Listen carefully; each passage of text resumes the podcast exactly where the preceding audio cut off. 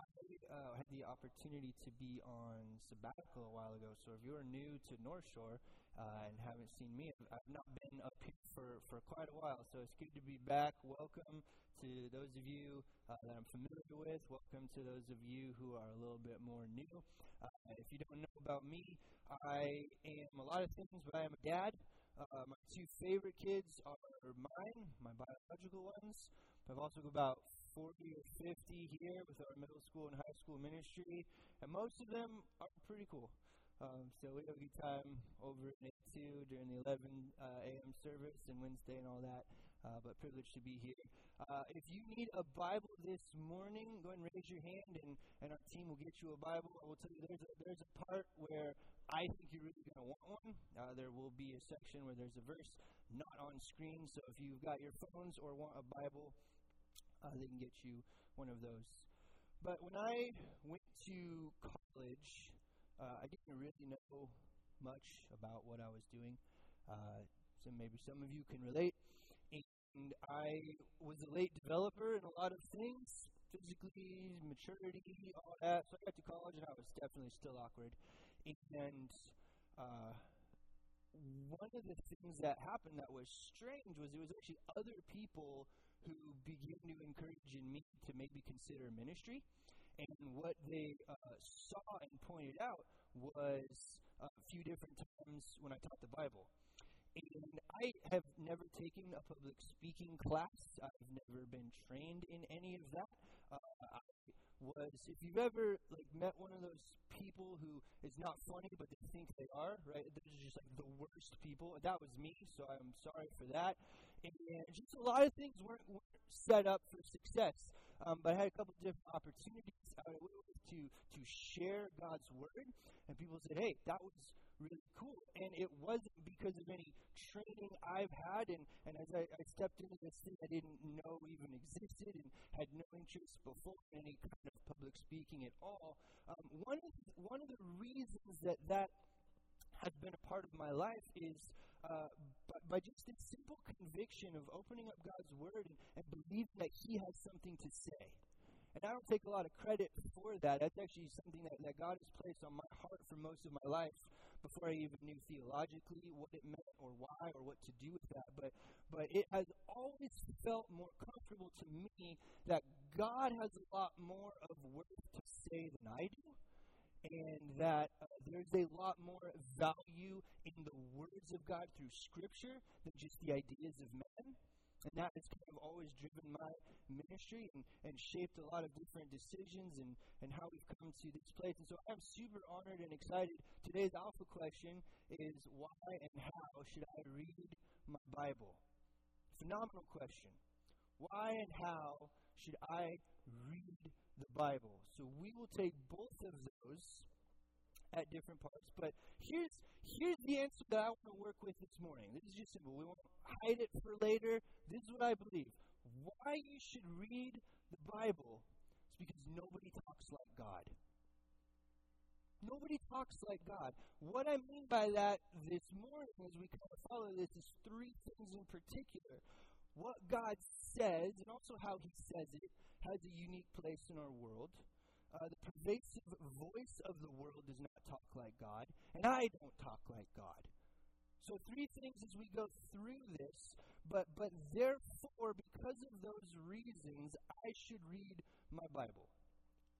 I don't know if you've ever had this experience, uh, usually like elementary school or maybe middle school, for the first time when, when, when you just come into a, you come around the corner or sit with your friends and somebody tries to get you to eat something, right? And they're like, hey, hey, hey, hey, hey, try this. Okay, two, two questions you must ask in that situation. Why? And then also, what is it?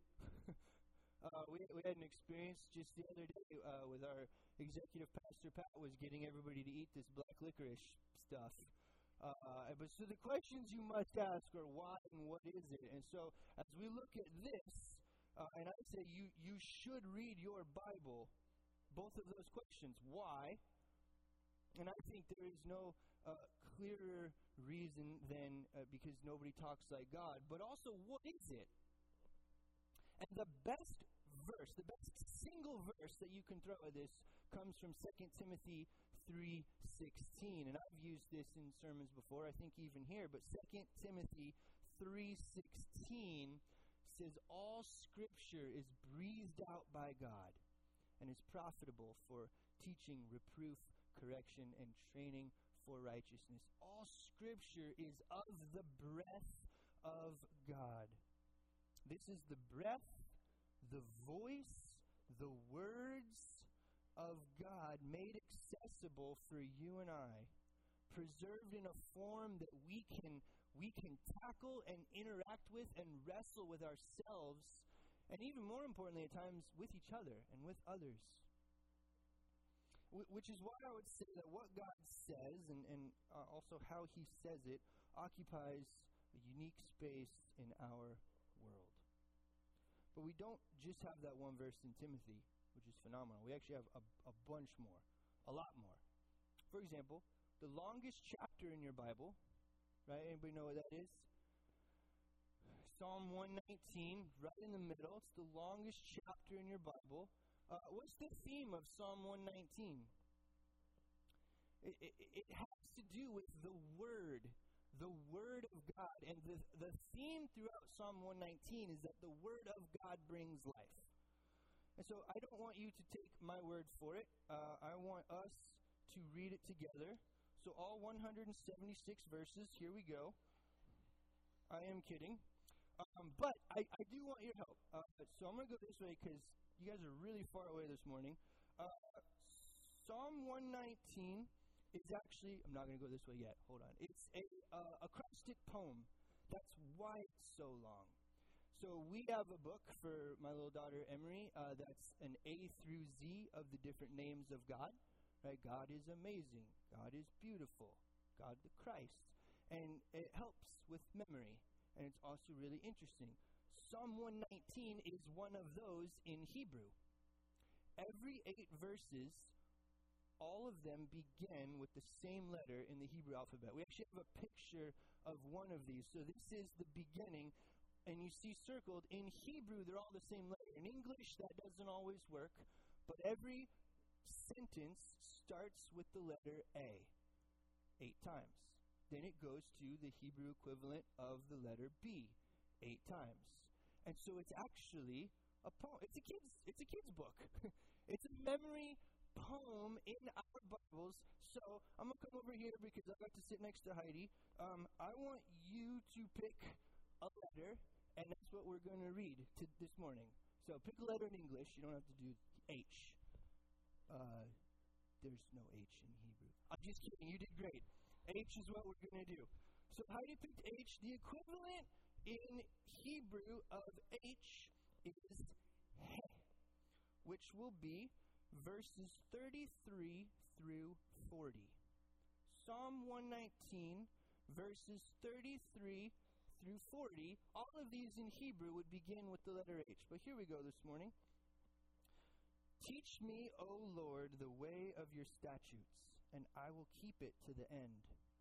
Give me understanding that I may keep your law and observe it with my whole heart. Lead me in the path of your commandments, for I delight in it. Incline my heart to your testimonies and not to selfish gain. Turn my eyes from looking at worthless things and give me life in your ways. Confirm, confirm to your servant your promise that you may be feared. Turn away the reproach that I dread, for your rules are good. Behold, I long for your precepts. In your righteousness, give me life and on and on and on it goes. We could pick any section in Psalm 119 and hear the great emphasis on learning to love God's Word as a way of life. Hear the, the comfort it brings, the life change, the magnificence that it is. Right? And he's not referring to something else but the written word of God being these things. You cannot place this level of elevation on another message or another voice in our world. And so when I say nobody talks like God, it would be it would be kind of weird and foolish to place this level of confidence in an ordinary uh, human book. Right? A normal book doesn't change a life like this. And you can be really excited about seven habits of a highly effective person, but if that's all you're talking about, and at Thanksgiving you're trying to convert your family to seven habits of a highly effective human, and you go to work and you won't shut up about seven you're a little weird, right? But if you're committed to the Word of God, now granted, to a non Christian, you might still be a little weird, but what you're doing is commendable in following the rules, the way, the precepts, the structure, the guidance of the creator of the universe. And we commend each other for that. A regular piece of advice can't sustain you no matter what, no matter when, no matter where. But we still use, how old is this book? We're still here gathered together to listen to what it has to say.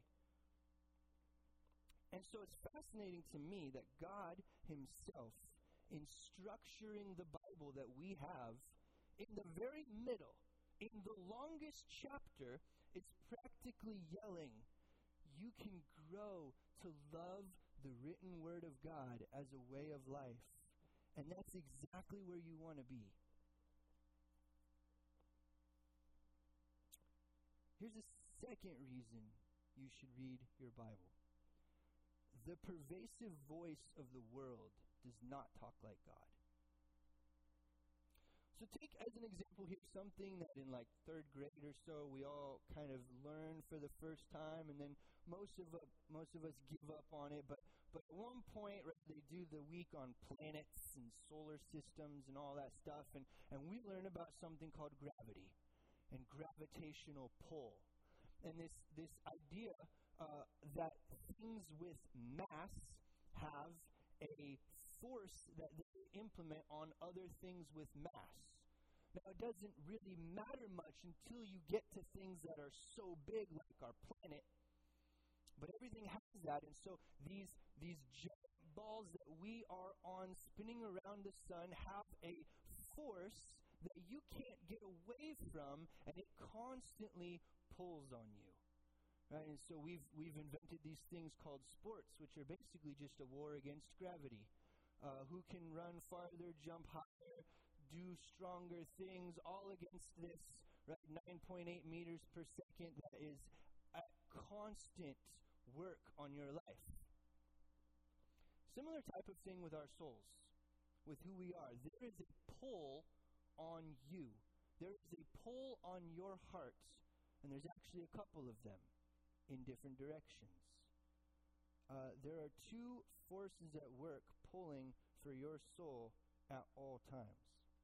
So if you do regular life, just trying to get through the day, imagine the things that you might hear the radio, your coworkers, a boss, a Facebook feed, an Instagram feed, a Twitter feed, a TikTok feed, more coworkers, uh, the news, a sports commentator, your friends over message, your friends over chat, your friends in person, uh, Netflix, song lyrics, somebody from your family. On and on it goes.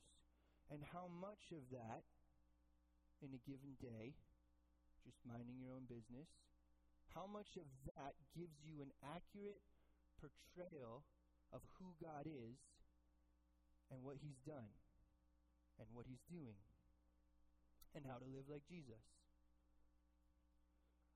I think the clearest example of the world's voice versus God's voice comes from the very first sin in our whole Bible. So I'm going to turn now to Genesis 3 for a look at what is one of the most pivotal stories in Scripture. It influences nearly everything about what it means to be a Christian. Um, but we will grab just four verses, three verses maybe, of Genesis chapter 3. And this chapter itself is known as the fall, and you'll see why. Now the serpent was more crafty than any other beast of the field that the Lord God had made. And throughout this story uh, and the rest of Scripture, we understand that to be Satan with what he says here and how he's understood throughout Scripture. And so he said to the woman, Did God actually say, You shall not eat of any tree in the garden? And the woman said to the serpent, We may eat of the fruit of the trees in the garden. But God said, You shall not eat of the fruit of the tree that is in the midst of the garden, neither shall you touch it, lest you die. But the serpent said to the woman, You will not surely die. And goes on from there. But to break down what's happening here, Adam and Eve in the garden, and they encounter somebody with a message. And Eve is presented with a message that sounds vaguely godlike, but is accusatory and it's subtly shifted. So when the serpent says, when the Satan says in verse 1, did God actually say you shall not eat of any tree in the garden? That wasn't true.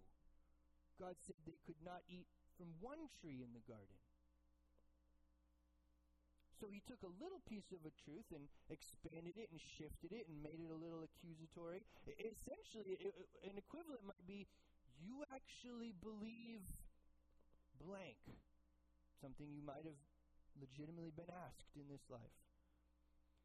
Now, you could say Genesis 3 in particular, this encounter, is, is not really about reading your Bible, which didn't exist at this point in history, and you would be, you'd be right. But the foundation of why Adam and Eve sinned is very much a reality of why I need to read my Bible. They encountered a message that was not what God actually said. They didn't trust their knowledge of what God actually said, and they didn't bother to check. Eve's response in verse 3, well, it starts in 2 she says, We may eat of the fruit of the trees in the garden, but God said, You shall not eat of the fruit of the tree that is in the midst of the garden, neither shall you touch it, lest you die. That also is not what God said. In Genesis chapter 2, God did not say you can't touch the tree or you'll die. Where did Eve pull that from? I have no idea. Again, this, there is no reading of the Bible in here, but listen to what's going on. They've encountered a message, and in the heat of the moment, it's, it's confusing, it's accusatory, and uh, something is being said that sounds a little bit like God, but might be different. And, and they respond with something that also sounded a little bit like God, but turns out to be quite different. And in no point in this conversation was there an actual consulting with God on the matter. What did he say again? Maybe we could go ask him. And so they said, This seems fine. And their lives were forever ruined.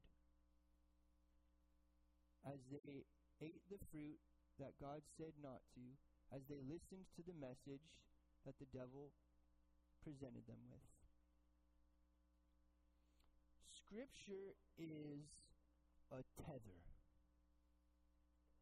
The Bible is Jesus did not plan for us to be taken out of the world, away from any bad things, away from any of those similar but shifted devil type messages. In fact, that we would actually remain in the world and that God would keep us from the evil one. John 17, Jesus uh, sets this up perfectly. I believe it's verse 15 of John 17. I do not ask that you take them out of the world, but that you keep them from the evil one. They are not of the world, just as I am not of the world. Sanctify them in the truth. Your word is truth. So, just like an anchor in a boat in a bay or a tether from those that do dangerous activities, search and rescue, right? Maybe your high rise window washers. Scripture is that tether. where we wander in life is dangerous territory. You can be in proximity with a whole range of neutral to extremely negative and dangerous messages. And actually, that is sort of the point. That Jesus didn't say, go hide under a rock. He said, stay here. Be part of the world. Go back into it. But you need an anchor. God's word is that anchor. Because just like Adam and Eve, that false message is more seductive than God's message. It's not true. It's not better. I'm not even saying it's stronger and more powerful, but it is more seductive. And because of that, we need a tether. We need to be anchored in the Word of God. The final reason why I should read my Bible is that even myself, my own sinful heart, does not talk like God.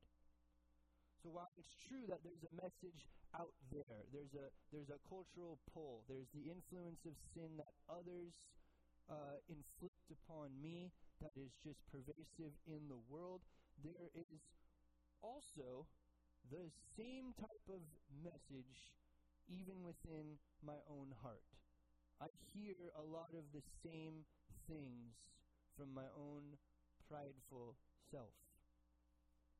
Jeremiah 17 9 says, The heart is deceitful above all things and desperately sick.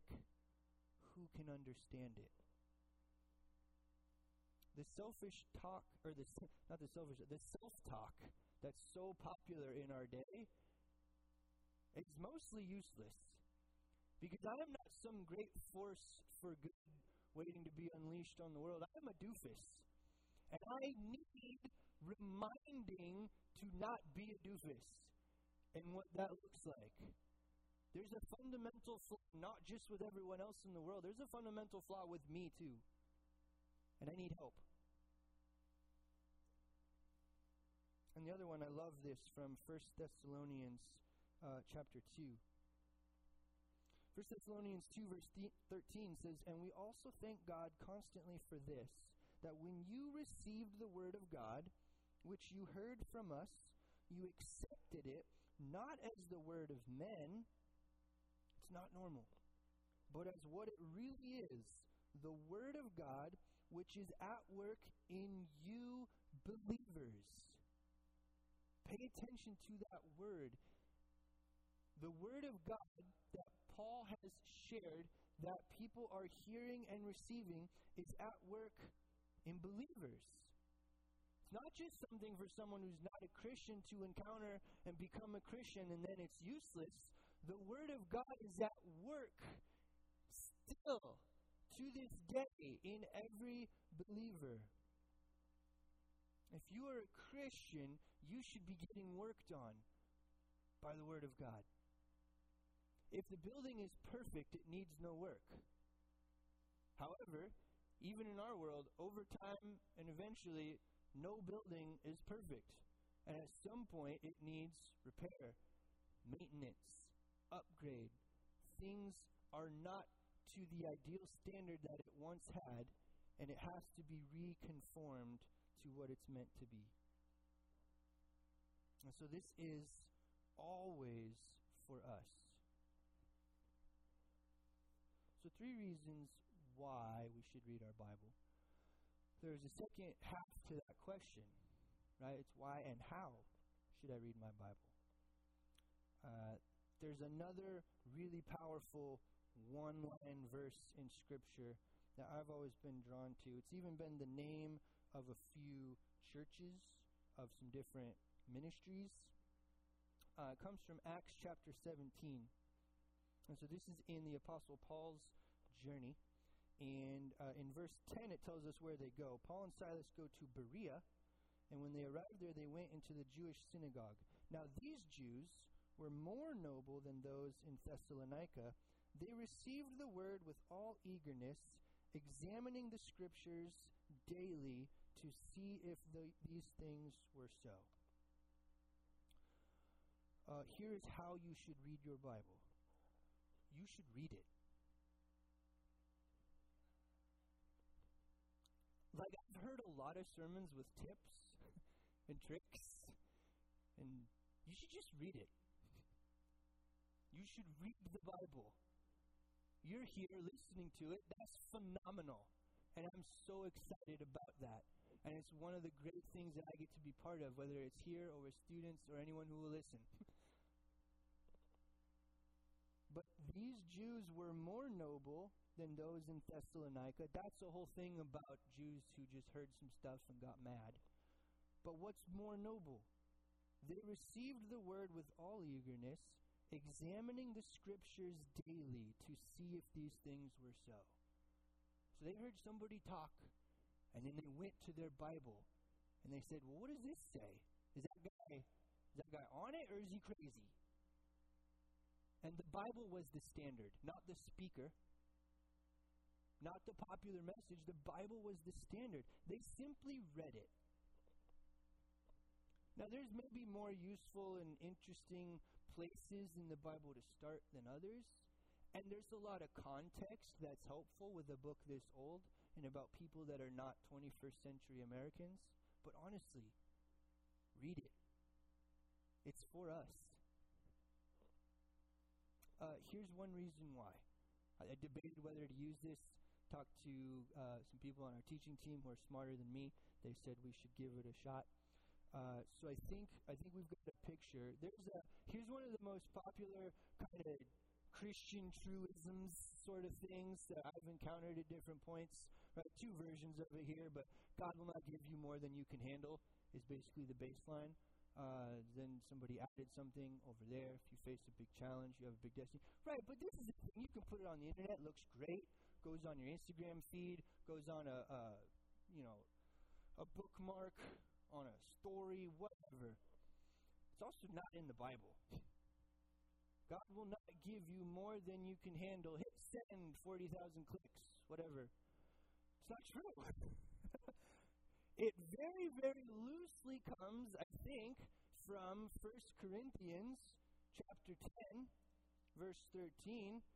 And I believe we've included that one as well, but I'm going to turn there just in case. But 1 Corinthians chapter 10, verse 13. Yeah, awesome. Thanks, Earl. Says this No temptation has overtaken you that is not common to man. God is faithful, and he will not let you be tempted beyond your ability. So that's kind of the, the line I can draw from one to the other. Uh, but with the temptation, he will also provide the way of escape that you may be able to endure it. So a couple of things with that, and, and I don't know, you can leave it here or on the picture. I'm not really sure, but so so here's this here's this phrase, right? It sounds great. Man, somebody published it. Ooh, it's got colors. It's got to be true except it's not. And if you read your Bible and you encounter, well, here's here's something sounds like that, and, and this is what God actually says, except this is about temptation. And it sounds like this is actually setting up so that, that God won't put me in a situation where I am required to sin. God won't tempt me in a way that I will I must fail. But if I think through the narrative of the Bible itself, man, the whole point of a Savior is that there's a lot that I can't handle. The reason I need Jesus is because I can't handle. And so this it's not only not in your Bible, it sets you up for false expectations. And there could be a point where down the road, if things have gone badly and you couldn't handle and you prayed and God didn't take it away, and man, I must not be strong enough for all of these things that God has given me. And there comes a point where you walk away from God. You've walked away from the wrong God. You've not walked away from Jesus. It is so important to read your Bible.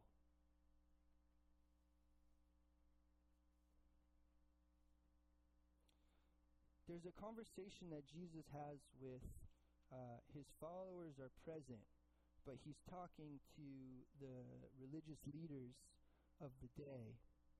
Uh, in John chapter 5, um, he's having another one of those conversations with the Pharisees and the Sadducees and unfortunately the people who should have got it, but they didn't.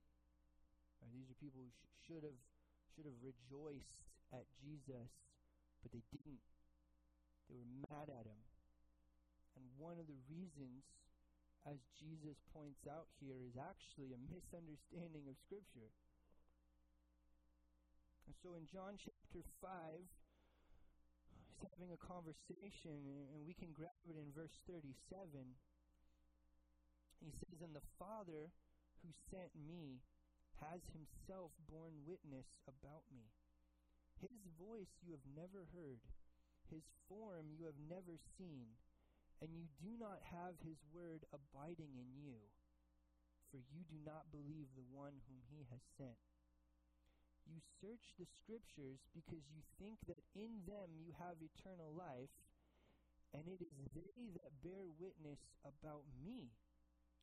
Yet you refuse to come to me that you may have life. So, a couple things with this, but uh, Jesus is, is saying that the redemptive story of, of God's Word, the, the, the narrative of the Bible, the whole point is about Jesus. We, Jesus is the lens through which we view Scripture. And it's not the other way around, and it's not it's not culture, then Bible, then Jesus. It's man, what does this book say about who Jesus is? Now I now I go forward and interpret the world around me. But I love this to draw it full circle to where we started this morning. Right? Jesus himself says in verse 37, his voice you've never heard. And ultimately it's because they've they've missed this about Jesus. The the voice component in this conversation brings us back to how God talks. And nobody talks like God. It's an invitation to follow God's voice, to come to Jesus that you may have life. It's not that reading Psalm 119 is some, some magic that, that makes life better. No, it's because he's drawing us in to the words of God, even the laws and the rules and, and just everything about who God is and what he has to say ultimately reveals the story of a Savior and his place in our lives and our place in his story. It's an invitation to follow God's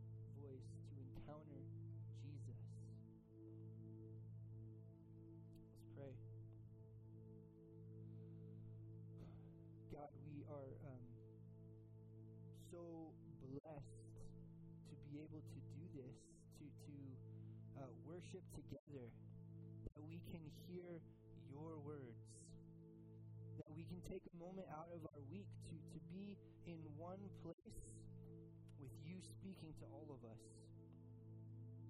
And I pray, God, that you would uh, open our hearts to be receptive to what you say. Even as we go from here, continue talking to us.